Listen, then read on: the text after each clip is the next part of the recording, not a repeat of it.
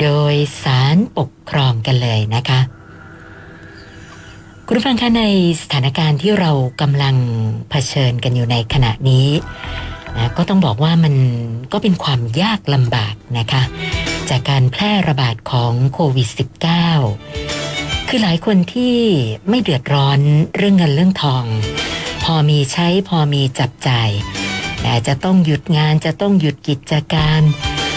อยู่บ้านกันเนี่ยก็อาจจะไม่ค่อยเครียดเท่าไหร่แต่คนที่ไม่มีเงินเนี่ยค่ะงานไม่มีเงินไม่มีอันนี้เรื่องใหญ่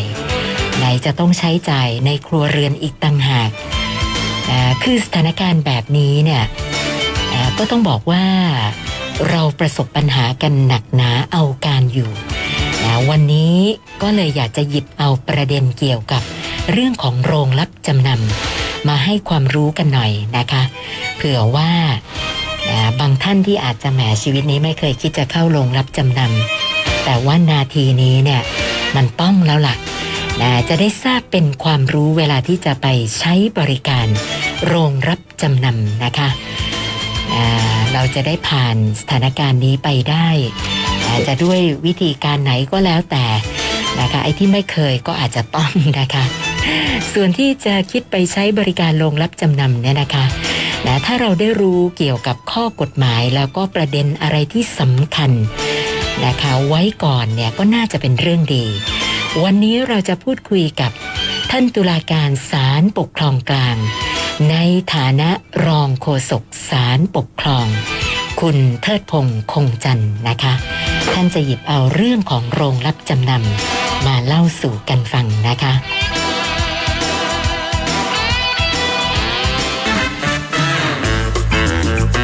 กฎหมายชายคาปัญหาชาวบ้าน โดยสารปกครอง สวัสดีค่ะท่านรองค่ะ วัสดีครับ คุณสุนันท์สวัสดีท่านผู้ฟังครับค่ะท่านรองคะโรงรับจำนำนี้ก็แหมเป็นกิจการที่คนไทยก็คุ้นเคยกันมานาน แต่คิดว่าหลายท่านเนี่ย อาจจะยังไม่ทราบว่ามันมีข้อกฎหมายสำคัญ หรือว่าประเด็นอะไรที่มันสำคัญสำคัญ เกี่ยวกับเรื่องโรงรับจำนำที่เราน่าจะต้องทราบเป็นความรู้บ้างไหมคะท่านรองครับวันนี้ตามหัวข้อที่เราคุยกันนะครับ คุณสุนันท์ชื่อเรื่องโรงรับจำนำที่พึ่งยามยากค่ะ ที่ใช้ว่าที่พึ่งยามยากนี่เพราะมันยามยากจริงๆอย่างที่คุณสุนันท์เกิดมาเมื่อครู่ครับบ้านเมืองตอนนี้นะครับ เพราะว่ามันเป็นกันทั้งโลกครับ คุณสุนันท์ใช่ไหมครับใช่ค่ะแล้วมันลำบากจริงๆครับ เลยเฉพาะพี่น้องคนไทยเรานี่ก็เรียกว่าต้องประสบปัญหาหลายอย่าง โดยเฉพาะเรื่องภาวะเศรษฐกิจนะครับ คุณสุนันท์ค่ะคราวเนี้ยไอสถานบริการเงินกู้เนี่ย มันก็หลากหลายแล้วครับ ท่านผู้ฟัง แยกกันตามฐานะของผู้กู้ แยกกันตามเครดิตของผู้กู้ว่างั้นเถอะครับ ถ้ามีทรัพย์สินมีฐานะหน่อยเนี่ย เรากู้สถาบันการเงินมันก็ไม่ยากคุณสุนันท์ครับค่ะนะครับ เพราะว่าเรียกว่าเรามีเครดิตว่างั้นเถอะแต่ถ้าเอ่อพี่น้องประชาชนคนทั่วไปนะครับ ที่เราไม่ได้ร่ำรวยนะฮะเราก็อยู่ในฐานะปานกลางบ้าง หรือมีฐานะที่ว่าเราก็เรียกว่าหาเช้ากินข้าพูดกันอย่างนั้นแล้วกันนะครับ อย่างเงี้ยไอ้การจะไปกู้สถาบันการเงินเนี่ย มันก็มันก็ลำบากเหมือนกันครับท่านผู้ฟังก็ต้องมีหลักฐานมีเครดิตก็เนี้ย ตรงนี้แหละครับที่ว่าจะเป็นที่พึ่งแก่พี่น้องประชาชนได้ไปพลางก่อน แก้ขัดสนว่างั้นไปครับคุณสุนันท์ค่ะคนต้องกินต้องใช้นะครับ ลูกต้องเรียนหนังสือต้องมีค่าเทอมอืมต้องส่งบ้านส่งรถ เพราะฉะนั้นเนี่ยบางทีเนี่ยช่วยหาจากไหนไม่ทันกู้จากไหนไม่ได้เนี่ย เราดูทรัพย์สินในบ้าน อันไหนที่มันพอจะแก้ขัดไปได้ก่อนเนี่ย อันนี้ก็พอไหวครับคุณสุนันท์ค่ะนะครับ ที่มาของโรงรับจำนำก็อย่างนี้แหละครับท่านผู้ฟัง เพราะว่า ตามกฎหมายที่เกี่ยวข้องเนี่ยนะครับ ก็คือพระราชบัญญัติโรงรับจำนำพศ 2505 เนี่ยเขากำหนดหลักเกณฑ์หลักการไว้ครับสำหรับการจำนำนะไอ้โรงรับจำนำนะท่านผู้ฟังก็มีทั้งของเอกชน มีทั้งของราชการนะถ้าพี่น้องประชาชนขับรถขับราเดินทางไปไหนเนี่ยอาพอที่จะเห็นชื่อนะครับ ที่เขาเรียกสถานธนานุบาลอย่างเงี้ยคุณผู้ชมครับค่ะอย่างเงี้ยถือว่าเป็นโรงรับจำนำของทางราชการนะหลักๆก็จะเป็น หน่วยงานขององค์กรปกครองส่วนท้องถิ่นต่างๆนะครับเขาจะมีโรงรับจำนำของตนเอง เพื่อให้บริการพี่น้องประชาชนในเขตพื้นที่นะแต่เนี้ยถ้าเกิดไม่ไหวอัดสนจริงๆเนี่ยครับเราก็พอที่จะเอาทรัพย์สินของเราเนี่ยไปตึงไว้ได้ก่อนว่าอย่างนั้นนะครับนะครับเพราะกฎหมายเขาเขียนไว้ครับท่านผู้ฟังว่า การจำนำเนี่ยมันก็คือเป็นการกู้เงินอย่างหนึ่งครับ โดยเราเอาทรัพย์สินของเราเนี่ย ที่มีมูลค่า ไม่เกินหนึ่งแสนบาท ไปจำนำคุณสุนันท์ครับค่ะ นะครับ จะเป็นโทรศัพท์ เป็นโทรทัศน์นะครับ เป็นตู้เย็นเป็นอะไรก็แล้วแต่นะครับ ที่มูลค่ามันไม่เกินเนี่ย เราก็เอาไปที่โรงจำนำนะครับ ขอให้เป็นทรัพย์สินของเราเองนะครับ อันนี้ต้องหมายเหตุไปด้วยนะครับค่ะเป็นทรัพย์สินคนอื่นไม่ได้นะครับท่านผู้ฟังครับค่ะอันนั้นก็เรียกขโมยครับนะนะครับเพราะฉะนั้นเป็นทรัพย์สินเราเองเนี่ยเราก็เอาไปจำนำนะครับ มูลค่าไม่เกินหนึ่งแสนบาทก็ไม่มีปัญหาครับท่านผู้ฟัง ถ้าเอ่อ หลงจู้เขาเช็คแล้วเนี่ยนะครับ ผู้จัดการของโรงรับจำนำราชการเขาตรวจสอบแล้วเป็นทรัพย์สินที่ถูกต้องตามกฎหมายนะครับ มูลค่าไม่เกินเนี่ยเขาก็ออกตัวรับจำนำให้นะฮะ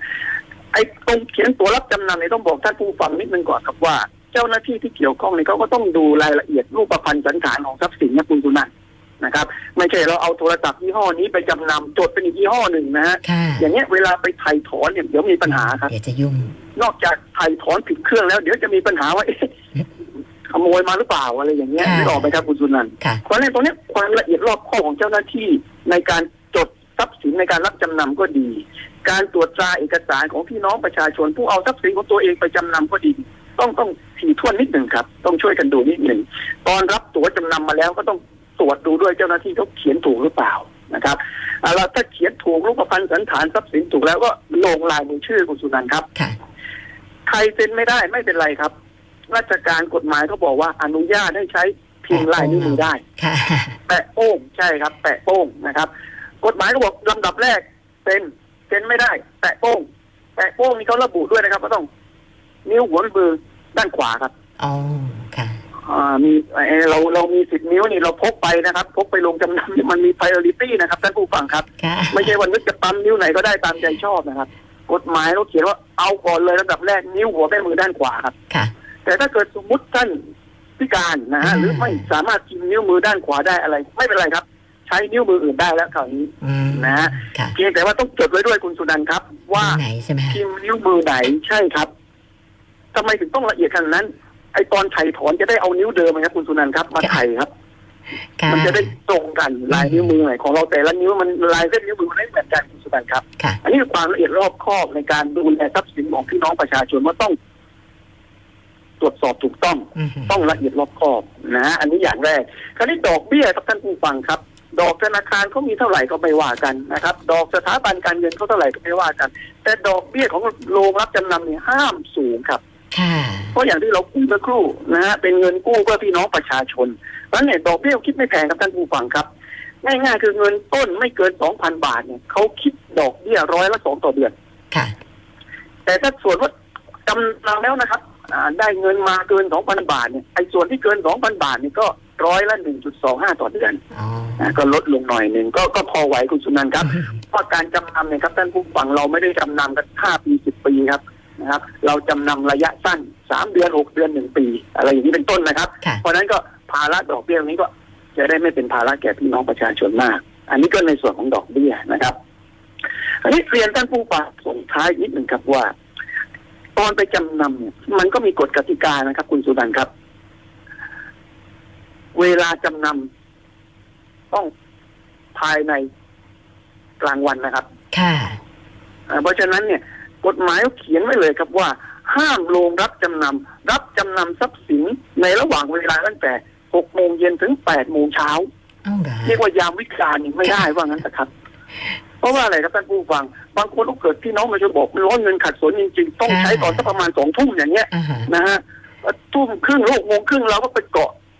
ลูกลงลงรับจำนำว้าวอนเขาให้เขาขอช่วย ช่วยรับจำนำสินค้าให้หน่อยเพราะต้องใช้จริง ๆ เงินอย่างนี้มันก็ มันก็ไม่ได้คุณสุนันท์ครับ ต้องเข้าใจผู้รับจำนำเขาค่ะเพราะว่าถ้าไปรับจำนำกันยามวิกาลเดี๋ยวมันจะมีปัญหาเรื่องขโมยกระโจรอ๋อนะฮะหรือเรื่องเอาทรัพย์สินขโมยต้นใครมาอะไรมามาปล่อยของว่างั้นเถอะครับค่ะเพราะฉะนั้นกฎหมายก็เลยห้ามไว้ก่อนเลยว่ายามวิกาลเนี่ยไม่ได้ค่ะนะฮะมันก็คงเหมือนสถาบันการเงินทั่วไปครับคุณจุนันท์ครับใช่ไหมฮะมันก็ต้องมีมีเวลาเวลาของมันอยู่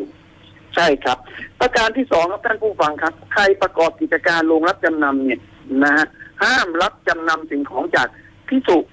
สามเณรนะครับอ๋อ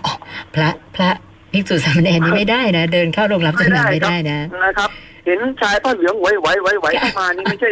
นิมนต์อาจารย์ วันนี้จะเอ่อจะเอาอะไรมาจำนำนี้ไม่ได้นะครับค่ะค่ะถ้าเห็นอย่างนี้ท่านต้องนิมนต์อาจารย์กลับทันทีครับอ่านะไม่ได้บอกอาจารย์ไหนๆอย่าให้เสียเที่ยวนะนาฬิกามาแล้วก็วางซะหน่อยอย่างนี้ไม่ได้ครับค่ะไม่ใช่ผิดเรื่อง ศีลเรื่องธรรมอย่างเดียวครับท่านผู้ฟังครับผิดกฎหมายด้วยนะครับอ๋อเออเพราะฉะนั้นในสายตากฎหมายนี่ก็ต้องถือว่าเอ่อพระสงฆ์หัวเจ้า หรือสามเณรก็ดีเนี่ยเป็นผู้ประพฤติธรรมครับท่านผู้ฟังนะเพราะฉะนั้นท่านคงไม่ได้ยึดติดอะไรในทรัพย์สินที่ต้องเอามาปล่อยของมาวางจำนำอะไรอีกแล้วครับ มันดูจะไม่สมกับสมณะสมณะสารูปว่างั้นเลยครับ เพราะฉะนั้นไม่ได้นะครับถัดมา เด็กอายุต่ำกว่า 15 ปี เอาของมาจำนำก็ไม่ได้เหมือนกันครับคุณสุนันท์ครับ อ๋อเพราะถือว่ายังเป็นเด็กครับอืมอยู่ในความปกครองของคุณพ่อคุณแม่ผู้ปกครองนะเพราะฉะนั้นเนี่ยเด็กอาจจะยังไม่มีเอ่อความรับรู้มีวุฒิภาวะพอนะเกิดหยิบของฉวยของใครมาแล้วมาจำนำอย่างนี้ไม่ได้ได้นะครับ เพราะฉะนั้นเนี่ยห้ามเหมือนกันนะฮะสุดท้ายที่เป็นข้อห้ามก็คือว่า ห้ามรับจำนำสิ่งของที่เป็นของใช้ในราชการ โอ้อันนี้หนักหน่อยแล้วครับท่านผู้ฟังครับ เพราะว่าของใช้ในราชการเยอะไปหมดครับคุณสุนันท์มันต้องพิสูจน์อีกใช่ไหมคะโอ้โหเหนื่อยเหมือนกันครับเรื่องนี้ก็ถึงใจหลงจู้นะครับเพราะว่าคือราชการนี่ยังไงคุณก็เอาทรัพย์สินราชการมาจำนำไม่ได้อยู่แล้วถูกไหมครับอัค่ะนี้ผิดทั้งวินัยราชการผิดทั้งอาญาครับ แต่ตอนนี้ในมุมของหลงจู้นี่ผู้รับจำนำนี่แหม่ดูเยอะเหมือนกันครับคุณดูนั่น แยกไม่ค่อยออกนะครับ แต่กฎหมายก็บอกไว้ก่อนเลยว่าห้าม เพราะฉะนั้นเนี่ยถ้าเกิดเผลอไปรับจำนำเข้านี่ผิดกฎหมายครับอันนี้ก็ไม่ได้อืมรวมถึงของหายที่ทางราชการเขาประกาศแล้วด้วยคุณสุนันท์ครับค่ะโรงพักที่ไหนเขาติดประกาศด้วยว่าทรัพย์สินอะไรหายอย่างนี้นะครับ เครื่องตัดหญ้าเครื่องอะไรเหล่านี้ของใครหายนายกนายขอเขาปิดประกาศไว้แล้วเนี่ย ถ้าเกิดโรงรับจำนำไม่รู้ไม่ทราบเผลอไปรับจำนำเขาให้ผิดเหมือนกันครับนั้นอันนี้ก็รายละเอียดเล็กๆน้อยๆที่กฎหมายเขาเขียนไว้เพื่อป้องกันไม่ให้เอ่อ โรงรับจำนำไม่ว่าจะเป็นของราชการก็ดีหรือของเอกชนก็ดีเนี่ยรับจำนำในสิ่งของที่ไม่ถูกต้อง หรือรับจำนำจากบุคคลที่ไม่สามารถจำนำได้นะฮะค่ะเพื่อที่ว่าจะได้เป็นโรงรับจำนำให้บริการแก่พี่น้องประชาชน อย่างแท้จริงครับคุณสุนันท์ครับค่ะฟังท่านรองแล้วทำให้รู้สึกว่าเจ้าหน้าที่หรือว่าลูกจ้างโรงรับจำนำเนี่ยถือว่าเป็นคนสำคัญนะคือรับรับทรัพย์สินเราไปแล้วเนี่ยก็เอาเอาทรัพย์สินเราไปดูแลเนี่ยนะคะ ตรงนี้ไม่ทราบว่า มีกฎหมายในการที่จะควบคุมดูแลเจ้าหน้าที่ของโรงรับจำนำบ้างไหมคะท่านรอง โดยเฉพาะโรงรับจำนำของราชการคุณสุนันท์ครับ องค์กรปกครองส่วนท้องถิ่นแห่งใดก็ตามเนี่ยที่มีโรงรับจำนำเป็นของตัวเองเพื่อให้บริการพี่น้องประชาชนในพื้นที่ เขาต้องมีข้อบังคับของเขาคุณสุนันท์ครับค่ะเพราะเจ้าหน้าที่อยู่ใกล้ทรัพย์สินอยู่ใกล้เงินมันล่อตาล่อใจถูกไหมครับคุณสุนั่นนันท์น่ะสิคะถ้าไม่มีกฎระเบียบควบคุมเนี่ยอันตรายมากครับ ขนาดมีแล้วยังอันตรายนะครับทุกวันนี้นะครับเพราะฉะนั้นเนี่ยซิกมีแซกกฎได้ระเบียบแล้ว ใช่ครับยังต้องคอยจำที่จำชัยคอยดูแลนะครับค่ะผู้ควบคุมดูแลเพราะฉะนั้นกฎระเบียบมีแน่นอนครับท่านผู้ฟังอันนี้ให้สบายใจได้ โดยเฉพาะถ้าปรากฏว่าเจ้าหน้าที่นะฮะของโรงรับจำนำราชการเนี่ยไม่ซื่อสัตย์สุจริตนะครับ มีการลักลอบลักขโมยทุจริตกระทำไม่ชอบต่อทรัพย์สินของพี่น้องประชาชนที่มาจำนำโอ้โทษหนักครับไออาญานี่ก็เรื่องหนึ่งครับท่านผู้ฟัง วินัยนี่ให้ออกกันเลยนะครับ คุณสุนันท์ครับ ค่ะ ซึ่งก็ถือว่าสะสมครับ เพราะว่าอืมคุณไปทำโดยไม่ชอบกับทรัพย์สินของพี่น้องประชาชนที่ไว้ใจมาจำนำให้คุณ อันนี้มีโทษหนักเพราะฉะนั้นต้องให้ความสบายใจกับท่านผู้ฟังว่ามีกฎระเบียบอยู่แน่นอนครับสำหรับโรงรับจำนำของราชการครับคุณสุนันท์ครับค่ะ แล้วคดีที่ท่านรองจะหยิบมาเล่าให้ฟังกันในวันนี้ที่ต้องไปฟ้องกันถึงศาลปกครองนี่ไม่ทราบรายละเอียดเป็นยังไงคะ ครับศาลปกครองนี่ก็แหมสารพัดเหมือนกันนะครับ คุณสุนันท์โรงรับจำนำก็มีคดีตำนองนี้ได้นะครับ ผมอ่านไปก็ทึ่งไปเหมือนกันครับค่ะเลยเจอมาเล่าท่านผู้ฟังแบ่งกันฟังครับ คดีวันนี้เป็นเรื่องของโรงรับจำนำของราชการครับท่านผู้ฟัง เป็นสถานธนานุบาล โรงรับจำนำขององค์กรปกครองส่วนท้องถิ่นแห่งหนึ่งเรื่องราวมันเกิดขึ้นก็เพราะว่าผู้ฟ้องคดีเนี่ยแกเป็นผู้จัดการเลยนะครับ คุณสุนันท์ค่ะเป็นผู้จัดการของโรงรับจำนำราชการแห่งนี้ นะฮะวันนี้วันดีคืนดีเนี่ย มีคนร้องเรียน ว่าผู้ฟ้องคดีในฐานะผู้จัดการโรงรับจำนำเนี่ยนะฮะกระทำไม่ชอบ ทุจริต ทุจริตยังไงท่านผู้ฟัง คนร้องเรียนเขาบอกอย่างนี้ครับว่า มีประชาชนเนี่ย เอาทรัพย์สินสองชิ้นมาจำนำไว้ที่โรงรับจำนำแห่งนี้นะฮะก็รับเงินออกไปเรียบร้อยคุณสุดันครับสี่หมื่นบาทอืมนะครับทรัพย์สินสองชิ้นก็จำนำไว้ ต่อมาปรากฏว่า มีการไถ่ถอน ทรัพย์สินสองชิ้นนี้ โดยผู้ฟ้องคดีค่ะไม่ใช่คนมาจำนำนะครับ ไม่รู้อ้าวผู้ฟ้องแกเอาตั๋วจำนำมาได้ยังไงครับค่ะแกก็มาไถ่ถอนสองชิ้นนี้ออกไปครับสี่หมื่นบาท แล้วก็จัดการแยกทรัพย์สินสองชิ้นเนี้ยออกเป็นสี่ชิ้นครับคุณสุนันท์ค่ะไอ้ผมก็ไม่รู้จริงๆครับท่านผู้ฟังครับว่าเขาเอาอะไรมาจำนำกันเพราะในสำนวนคดีไม่ได้บอก นะครับแต่มันแยกชิ้นกันได้ค่ะนะครับ ก็แยกออกเป็นสี่ชิ้น แล้วก็ผู้ฟ้องคดีในฐานะผู้จัดการก็เอาไปจำนำเองเลยอือหือเป็นสี่ชิ้น มีตั๋วรับจำนำแยกมาสี่ฉบับ รวมเป็นเงินเจ็ดหมื่นบาทคุณสุนันท์ครับค่ะคุณสุนันท์เห็นส่วนต่างไหมครับโอ้เยอะมันนะมีส่วนเยอะต่างอยู่สามหมื่นครับท่านผู้ฟังสามหมื่นนี้หายไปเลยอือหือนะครับ คนร้องเรียนเขาบอกว่ามันไม่ได้หายไปไหนหรอกมันหายเข้ากระเป๋าผู้ฟ้องคดีนั่นแหละเพราะเป็นคนดำเนินการเองทั้งหมด ในการไถ่ถอนเองจำนำใหม่เองเอาเงินไปเองนะครับเขาบอกอย่างนี้ทุจริตแน่นอนค่ะนะครับ ก็เลยมีการตั้งเรื่องสอบสวนสิครับท่านผู้ฟัง เพราะว่ามีการร้องเรียนเป็นเรื่องเป็นราวครับก็สอบไปสอบสอบพยานบุคคลดูเอกสารที่เกี่ยวข้องแล้วเนี่ยทางราชการเขาเชื่อ ว่าผู้ฟ้องคดีในฐานะ ผู้จัดการโรงรับจำนำขององค์กรปกครองส่วนท้องถิ่นอย่างนี้ทำทุจริตนะครับ เอาเงินส่วนต่างของการไถ่ถอนจำนำเนี่ยไปเป็นของตัวเอง แล้วก็ปฏิบัติหน้าที่จำนำถอนจำนำทุกอย่างของทรัพย์สินลูกค้าโดยไม่ชอบ ก็ลงโทษสถานหนักครับ ให้ออกจากงานค่ะก็มีคำสั่งเรียบร้อย ผู้ฟ้องแกก็บอกว่าคำสั่งเนี่ยไม่ชอบด้วยกฎหมายนะครับเป็นการกลั่นแกล้งกัน แล้วก็ผู้บังคับบัญชาที่ออกคำสั่งเนี่ยไม่เข้าใจขั้นตอนของการจำนำไม่เข้าใจวิธีการปฏิบัติ แกว่าอย่างนี้ครับคุณสุนันท์แกบอกว่าทรัพย์สิน สองชิ้นเนี่ยนะครับ เป็นของคนรู้จัก อันนี้แกรับจริง เป็นของคนรู้จักเอามาจำนำไว้ค่ะนะครับ ก็ออกรับจำนำจ่ายไปสี่หมื่นเรียบร้อยเสร็จสับครับ ต่อมาแกบอกว่าคนรู้จักอะร้อนเงินคุณสุนันท์ครับค่ะอยากจะได้เงินเพิ่มอ๋ออ่าเพราะว่าอย่างนั้นนะครับค่ะแต่เนื่องจากว่ามาทำไถ่ถอนเองอะไรเองไม่ได้อืมเพราะว่าติดธุระอยู่ค่ะแกก็บอกว่าไม่เป็นไรรู้จักกันไงครับ แกก็บอกเดี๋ยวจัดการให้ก่อน แล้วก็ค่อยมา เซ็นชื่อไถ่ถอนเป็นชื่อจำนำใหม่ทีหลังค่ะแกว่างั้นนะครับอันนี้แกก็เลยจัดการไถ่ถอนมาจับแยกเป็นสี่ชิ้นแกบอกว่าวงเงินมันถึงนี่เจ็ดหมื่นเนี่ยแกค่ะก็จัดการถอนออกไปเป็นเจ็ดหมื่นให้แล้วแกก็บอกเนี่ยเงินก็ให้กับคนนั้นไปนะครับ ก็ไม่มีไรนะครับ ส่วนไอ้เรื่องที่ว่ามาเซ็นกันทีหลังอะไรทีหลังเนี่ยมันทำได้ในทางปฏิบัติทำกันมาพอสมควรแล้วอย่างเงี้ยไม่ได้เดือดร้อนอะไรแกก็ว่าอย่างนี้จะพูดดังครับค่ะแล้วแกก็เขียนบรรยายฟ้องมาต่อศาลอย่างนี้แหละครับ นะครับแกก็เลยบอกว่าเนี่ยคำสั่งลงโทษเนี่ยไม่เข้าใจทางปฏิบัติของผู้ปฏิบัติ แล้วการแกล้งแกเป็นคำสั่งที่ไม่ชอบด้วยกฎหมายครับ ผู้ฟ้องคดีจึงยื่นฟ้องคดีนี้ต่อศาลปกครองครับค่ะขอให้ศาลปกครองมีคำพิพากษา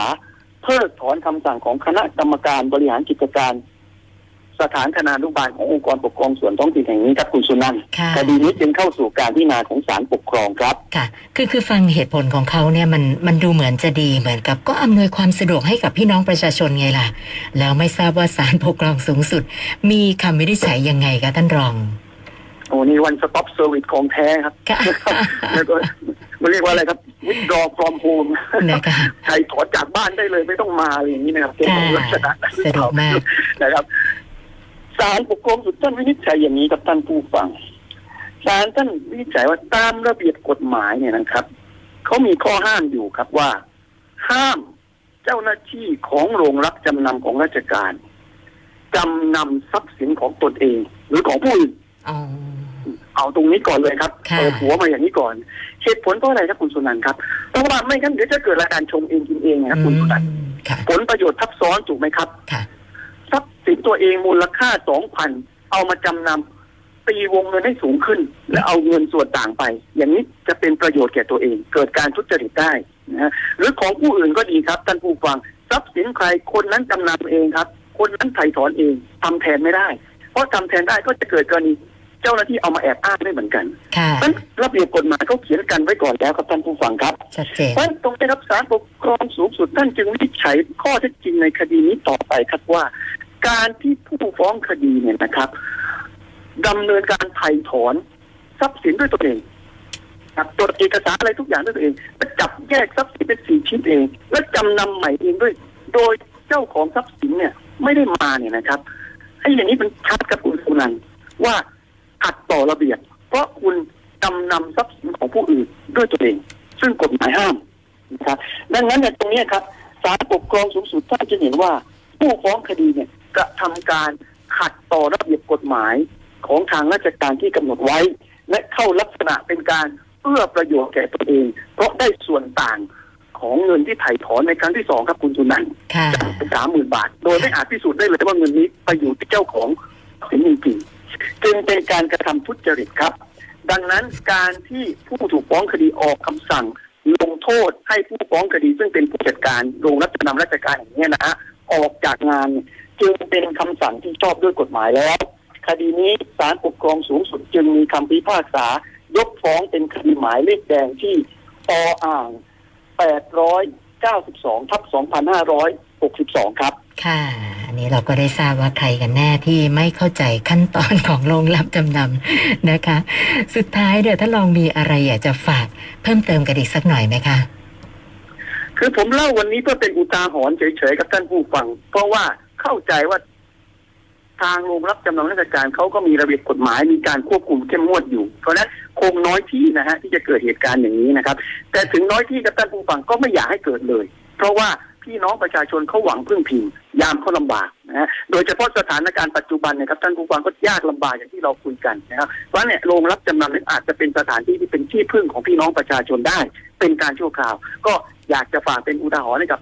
พี่น้องเจ้าหน้าที่ที่ปฏิบัติหน้าที่ในโรงรับจำนำราชการนะครับ ก็ พยายามระมัดระวังละเอียดรอบคอบนิดหนึ่งเพื่อผลประโยชน์ของพี่น้องประชาชนเป็นสำคัญครับคุณสุนันท์ครับค่ะ วันนี้ต้องขอบพระคุณท่านรองโฆษกสารปกครองคุณเทิดพงษ์คงจันทร์นะคะ สละเวลามาพูดคุยให้ความรู้กับพวกเรานะคะ ขอบพระคุณมากค่ะท่านรอง ขอบคุณครับ สวัสดีคุณสุนันท์สวัสดีท่านผู้ฟังครับ สวัสดีค่ะ